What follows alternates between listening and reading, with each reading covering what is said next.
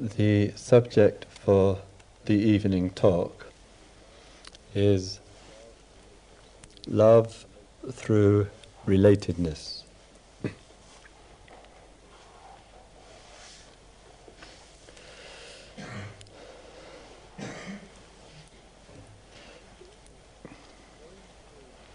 Owing to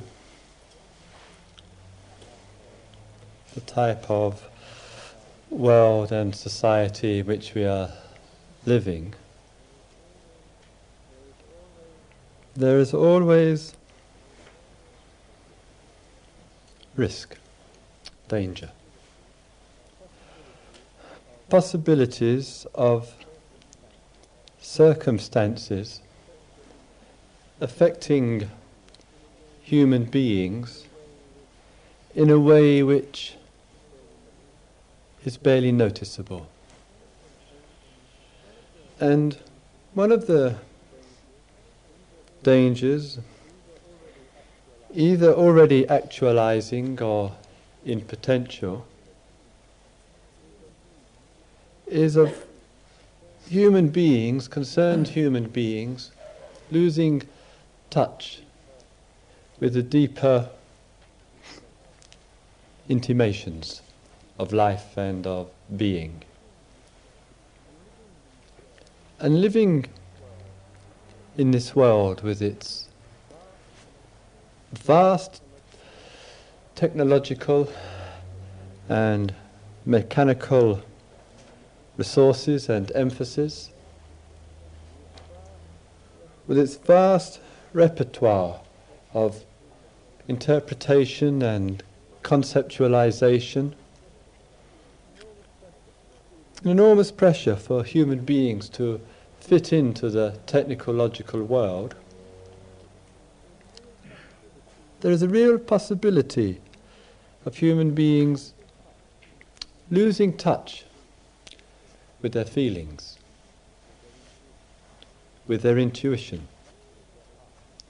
with their heart, and all that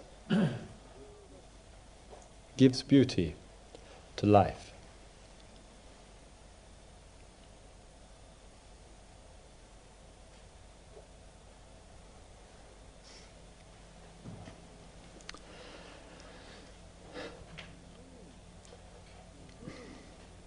And during the during our life, this shift and emphasis on the technological world goes at such an alarming speed that it's as though very easily and frequently we are dragged along by the circumstances of it.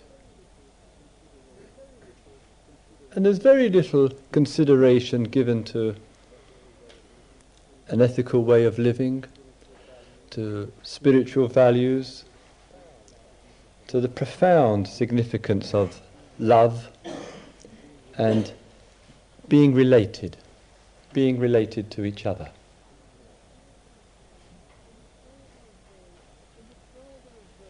And it's rather as though, in stopping to take a fresh look at things, if we are to find love and allow that warmth and pervasiveness of it to actually flow out of our hearts, we have to first be aware of the obstructions, face up to what is preventing the flow and the rhythm of love, warmth, affection, compassion gratitude, receptivity, sensitivity, reverence, devotion. We have to see well, what actually obstructs and hinders that flow. And also to accompany that with an actual living emphasis in our life of what we are feeling. what we're really feeling.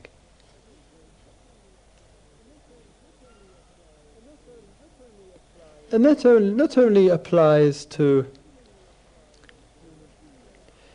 human beings who are engaged in work which is largely cerebral and thought ridden, but also to human beings who are losing contact. Losing contact with the outer, losing contact with the inner.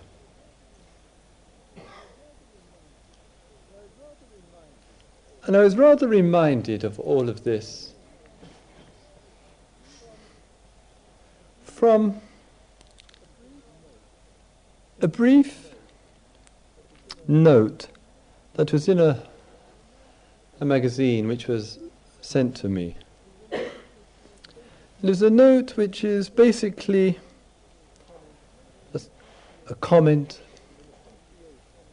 and an appreciation of a student, a university student, who last year committed suicide. And it seems, I don't suppose it's so unusual, that sometimes the loss of relatedness to others and to life very easily brings out of us terrible feelings of alienation, despair, the sense of being, as it were, adrift in some way or other from the rest of the planet. And we probably all have experienced in life this sense of being cut off, being unrelated, and not knowing just where we are in, relati- in relationship to others or another.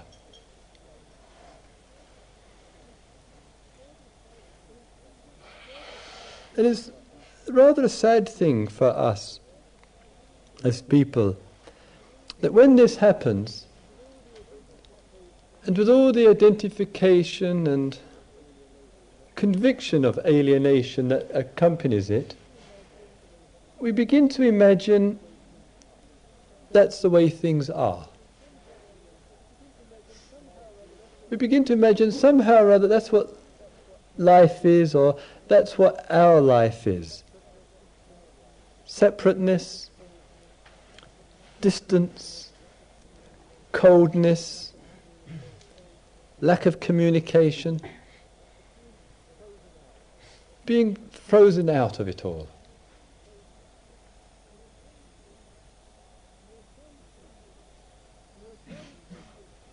And there are some people, and from this piece which I'd just like to read to you with regard to the student, who find themselves, and some of you may have had this experience, trained into a particular mould. With all the support, the social support, the social recognition which can go along with it. Not perhaps realizing what's actually involved, seeing perhaps that there's a destructiveness with what's being involved, and then facing the unbearable situation of not being connected. You're, you're, trained for a work, you're trained for an activity, you find yourself in it, and you feel completely dis- disconnected. And there's a great deal of pain and depression which can accompany it. And one doesn't know, one doesn't, one's heart, one's mind, one's inner resources don't, doesn't know how to find that relatedness again. And that relatedness, a kind of intangible sense in life along which love is. Along the lines of that relatedness, love flows easily and effortlessly. Even though we can't, it's not tangible in any, any way. And so sometimes a human being finds himself or in her, herself in terrible conflict between some sense of relatedness and yet some activity which is alienating. This piece was written by a friend named Henryk Skolimowski, who used to be the some years ago was the professor in uh, sorry the philo- what is called in Dartington College, which is a couple of miles from my home, was called the um, philosopher in residence. He then moved to the States and he's the professor of philosophy at the University of uh, Michigan in the States and Ann Arbor in the States. And Heinrich is one of the spokespersons for the green movement, for what is generally called uh, eco philosophy.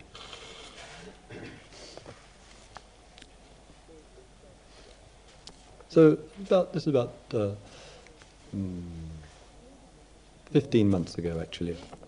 On October the 16th, 1985, a student of the University of Michigan at Ann Arbor by the name of Richard Grabowski committed suicide. He was not entangled in any hopeless personal affair. He was not a failing student either. He was actually close to graduation, and a good job was awaiting him. Or we should, or should we say, a well-paid job was awaiting him, as he was graduating, a graduating student of aerospace engineering. And here lies the root of the tragedy. As a good student, he was under pressure both from within himself and from outside to take a job with a prestigious company. It is only then that he would succeed as was expected of him. His choices were narrowed to NASA and Douglas. However, in each of these companies, he would have to design weapons, weapons systems.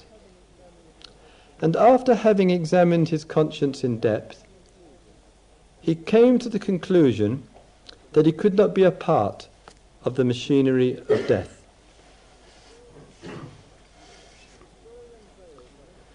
His story unveils like a Greek tragedy with the inevitability that defies reason. He was taught to rely on rationality as the most important component of his being. It seemed that this rationality became a noose around his neck. During my 15 years of teaching at the Department of Humanities at the College of Engineering at the University of Michigan, I observed over and over again that students of engineering often feel that hard rationality excludes their emotions or even participation in general culture. Their shell of rationality is often so hard that they have difficulties in coping with life.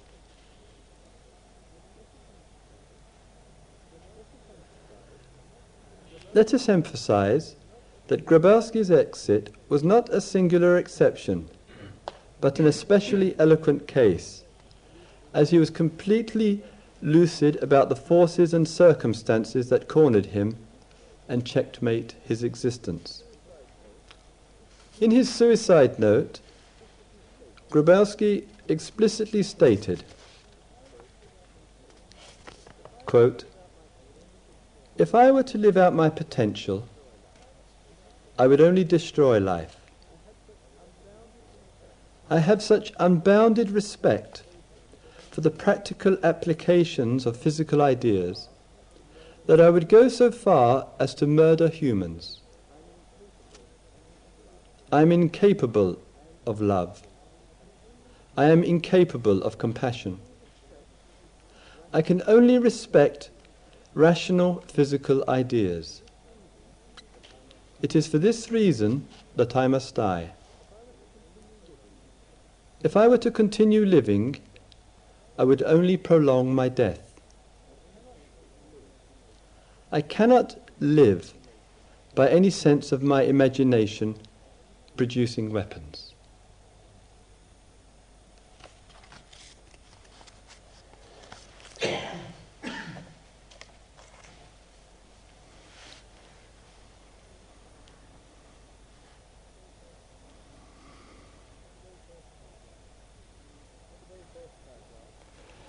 At the very first paragraph, Heinrich asks the question Who has killed Rich Grabowski?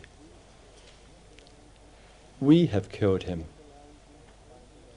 by not allowing him to find a way out, by imposing on him the form of rationality that led him to suicide, and above all by denying love and compassion to him, which would blunt the cruel knife of his rationality.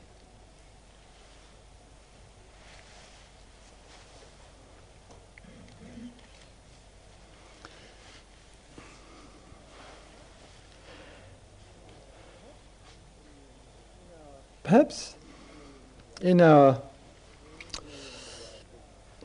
experience of life with all the rationality of thought which has been imposed upon us it is, as is pointed out in that uh, note there, of such an order inwardly that it brings about a certain kind of hardness, a hardening, a hardening which easily ends up with a strong adherence to ideas, to the physical forms.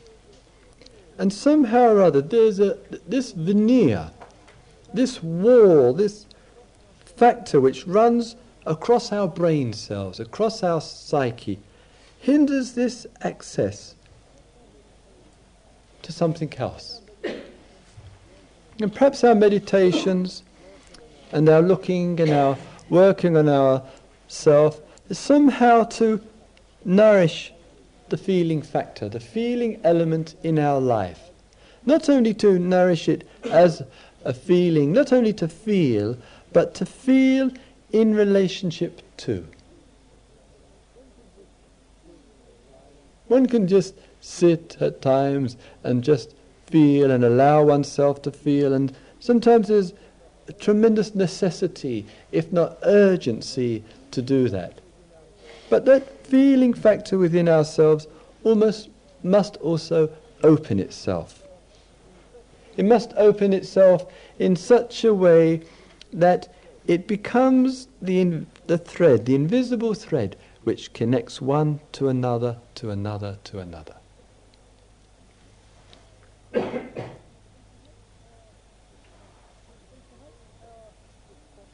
and perhaps our responsibility and our awareness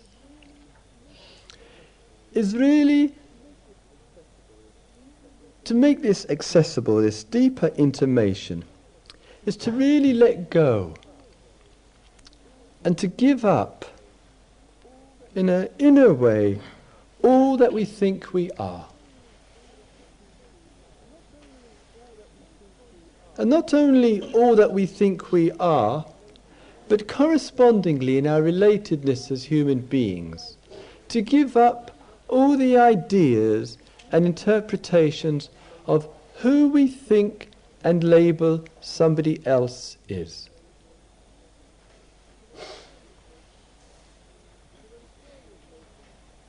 Because I'm sure you've noticed, as we notice frequently, when our mind moves with its labels, we fix people in countless wage, ways, and each expression of that is a, a kind of apartheid. It's an active discrimination. We do that in the statements that we make about people of different nations. We do that in the way that we relate to young people, the way that we relate to old. We do that in the way that we relate to genders we, we do that in the way that we relate to people who are famous and who are not famous, people who are successful and not su- successful, to the rich, to the poor, to the healthy, to the sick. we find ourselves constantly fixing people.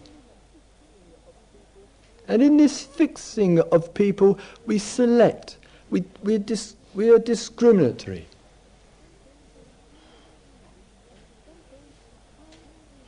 And it's sometimes we can't see, this rational mind can't see its way through these countless discriminations.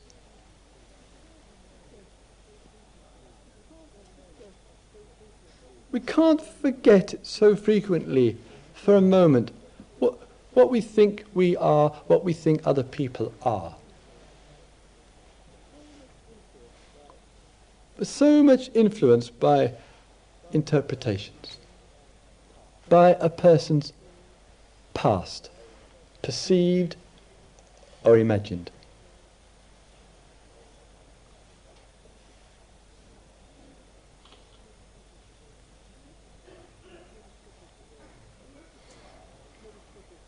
And perhaps meditative awareness and observation and silence are profoundly related here. Because in that profound relationship, we actually don't know in this room, in these days that we've been spending here together, we don't know much about each other. We barely know anything about the kind of home or family or background or education or, or country or whatever.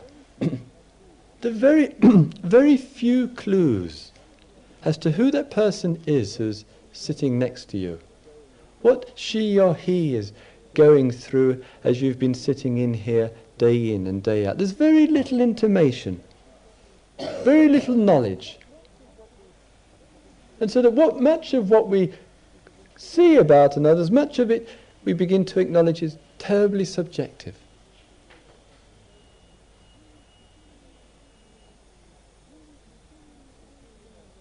And then we, we, bring in our mind, we, we bring in the ordinary ways of knowing people, important and as valuable as they may be, through talking, through eye contact, through the written word, through touch. And we feel frequently this is the only access for relatedness.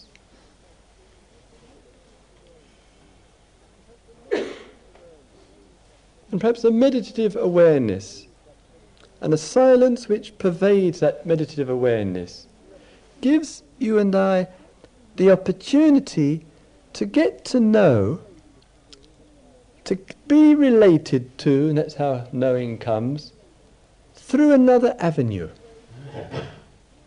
through a way which is completely unfamiliar.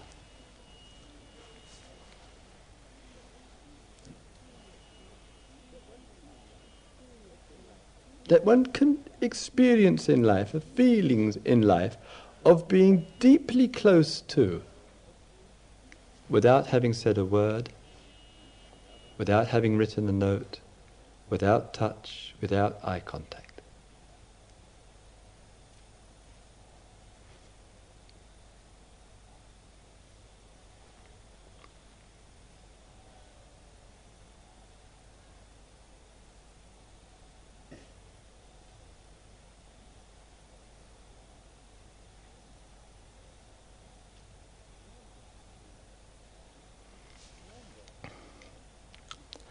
Ananda once said to the Buddha, this life that we are leading, we might call it a spiritual life or a conscious life, a life of awareness and concern, this life which we are uh, leading is half of it led purely for the purpose of this relatedness, this being together in life, and this profound, deep awareness of being together is half of this life, this spiritual practice, this way of conscious living. Is half of it led for that. And the Buddha turned to Ananda and he said to Ananda, Don't say that. He said, The whole of this life is led for that. The whole of this way of living is for this relatedness and to understand and know it and feel it and experience it.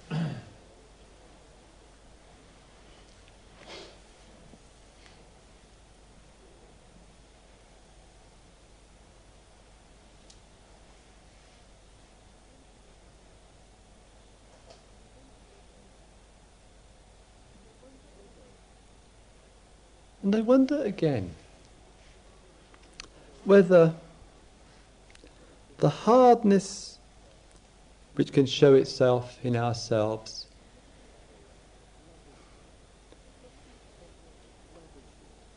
must be lovingly and sensitively worked with to find within ourselves something soft very, very soft. Not to confuse softness, please, with, with, with weakness, or weakness is a, a label. Weakness, when we use that judgmental term, is, is, is born out of fear. Softness within one's being is something else again. And sometimes when we see within ourselves the kind of movement which takes place, that movement sometimes is, shall I do this or shall I not? Perhaps it's appropriate for us as human beings with tremendous capacity to, to listen to the soft place, to trust in that place which is at a deeper level of being.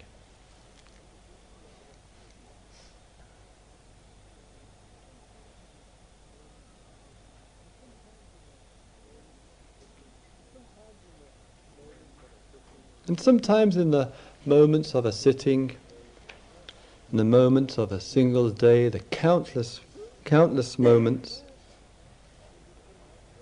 that inwardness, when, it, when it's opened out, there's relatedness immediately.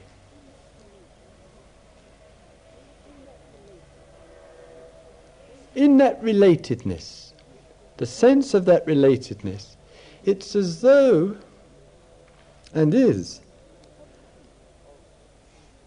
the substance of individuality. This versus that, this difference against that, comparing this with that, and all that takes place. It's as though that doesn't really have any meaning whatsoever. Has no bearing on real living. It's like it's a phantom, a, a, a dream, a, a, a mirage, these differences. Have no, has no truth in it.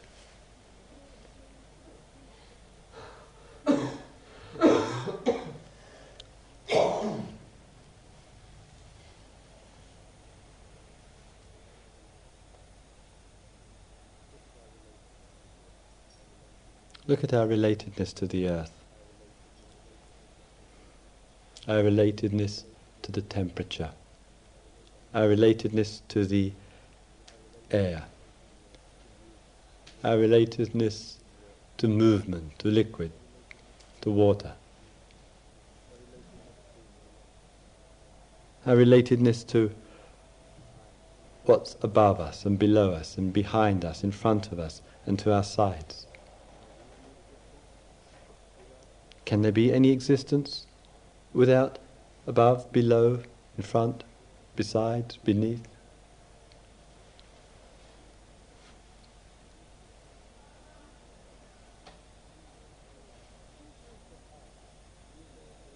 Sometimes the heart, the human heart,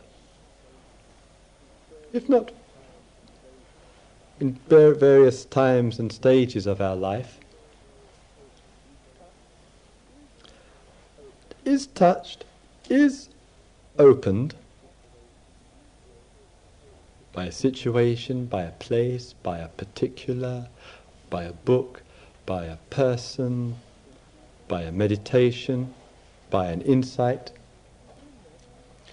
And then sometimes within that, it, it just falls within its context, within its context of a particular. And perhaps we can, perhaps, if possible, remind ourselves that when the heart is open, the human capacity is to open it a step further. And a step further.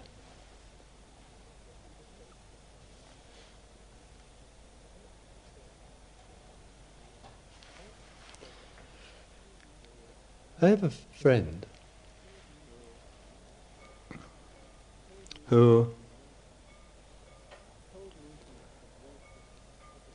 told me he had read just about everything under the sun, especially philosophy and Buddhism, and books on social, political realities, commentaries, etc. And he knew what was wrong outwardly. He sensed what was wrong in himself. And he felt he just couldn't do anything about it. He was constructed this way, he was fixed in his thought world, and that was it. He tried meditation, it hadn't changed anything. Been to a therapist, it hadn't changed anything. And he felt cut off from that deep place, that soft, soft place which reveals life in its awesomeness. And he came to India and he went to one of the hill stations during the hot season and was just staying up there, living in one of the small houses up there. And a friend, a neighbour, another Westerner, said that she was going down to uh, the plains, and she asked him to look after her cat and two kittens. And he said to me, for the first few days he would just give the food, give some milk, do his duty, and return. And one day while over there, he began to play with one of the kittens. Stroking the kitten and just playing with the kitten. And he said, in the very process of this playfulness and this contact, he said he was really realized for once in his life he wasn't in his head.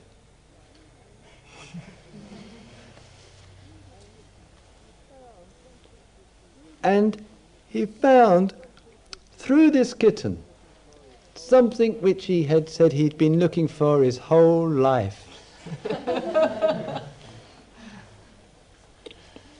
Relatedness. And as he made friends with the kitten, and the kitten made friends with him, he began making friends with life.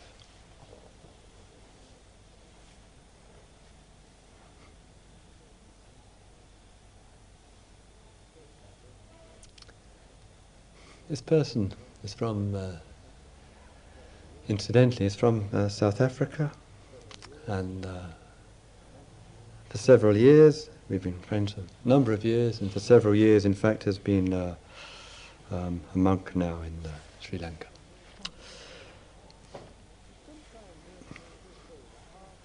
And sometimes when, as I say, the heart is touched, there's a communication and expression which takes place.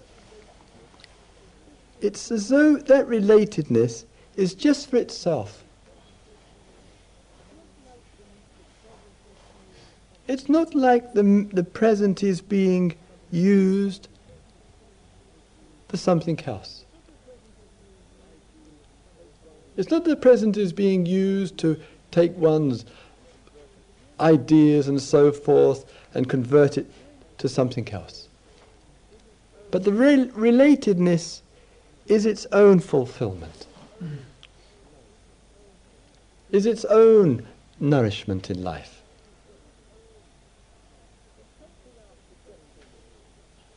And perhaps in our forgetfulness, which is perhaps the most outstanding of all human failings,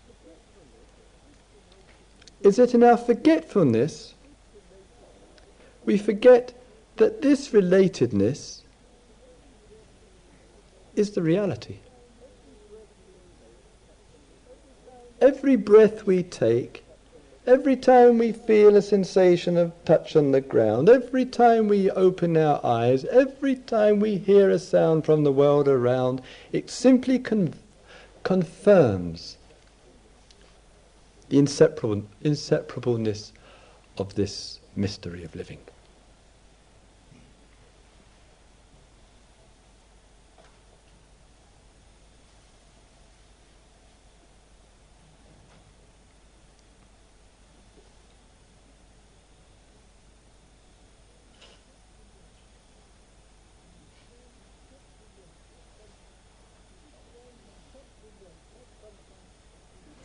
And perhaps in that, perhaps sometimes, just one gesture of relatedness, of which there's no end to the depth of discovery of it,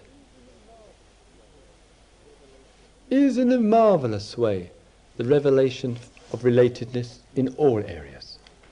Discover it in one, open the heart, and it's found everywhere.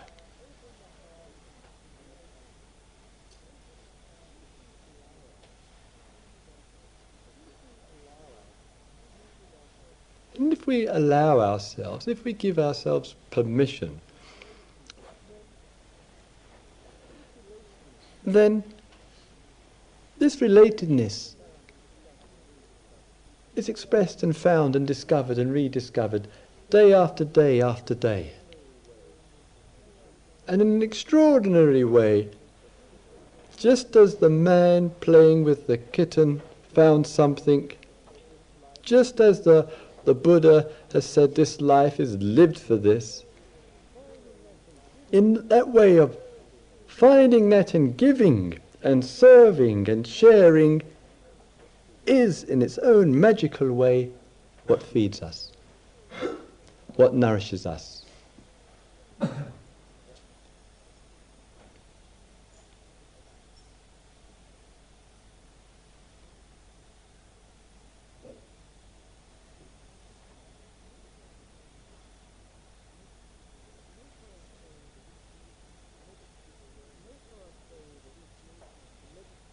And therefore, I say that a meditative awareness in life,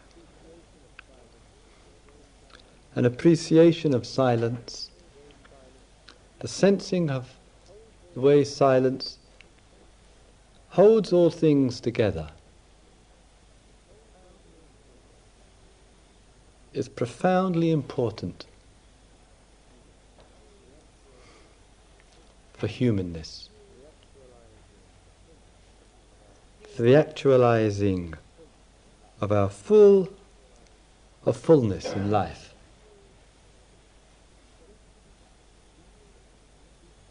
Just to be still, to be silent, to be together, to sense the relatedness, and to allow the feeling of that to flow freely through the being. That feeling, deep, mysterious, and profound, waters the whole of existence.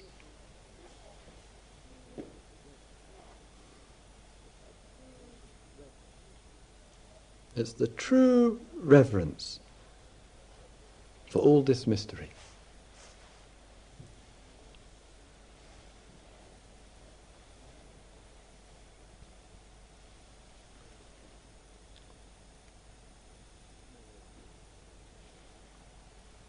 May all beings live with awareness. May all beings touch silence. May all beings live with love.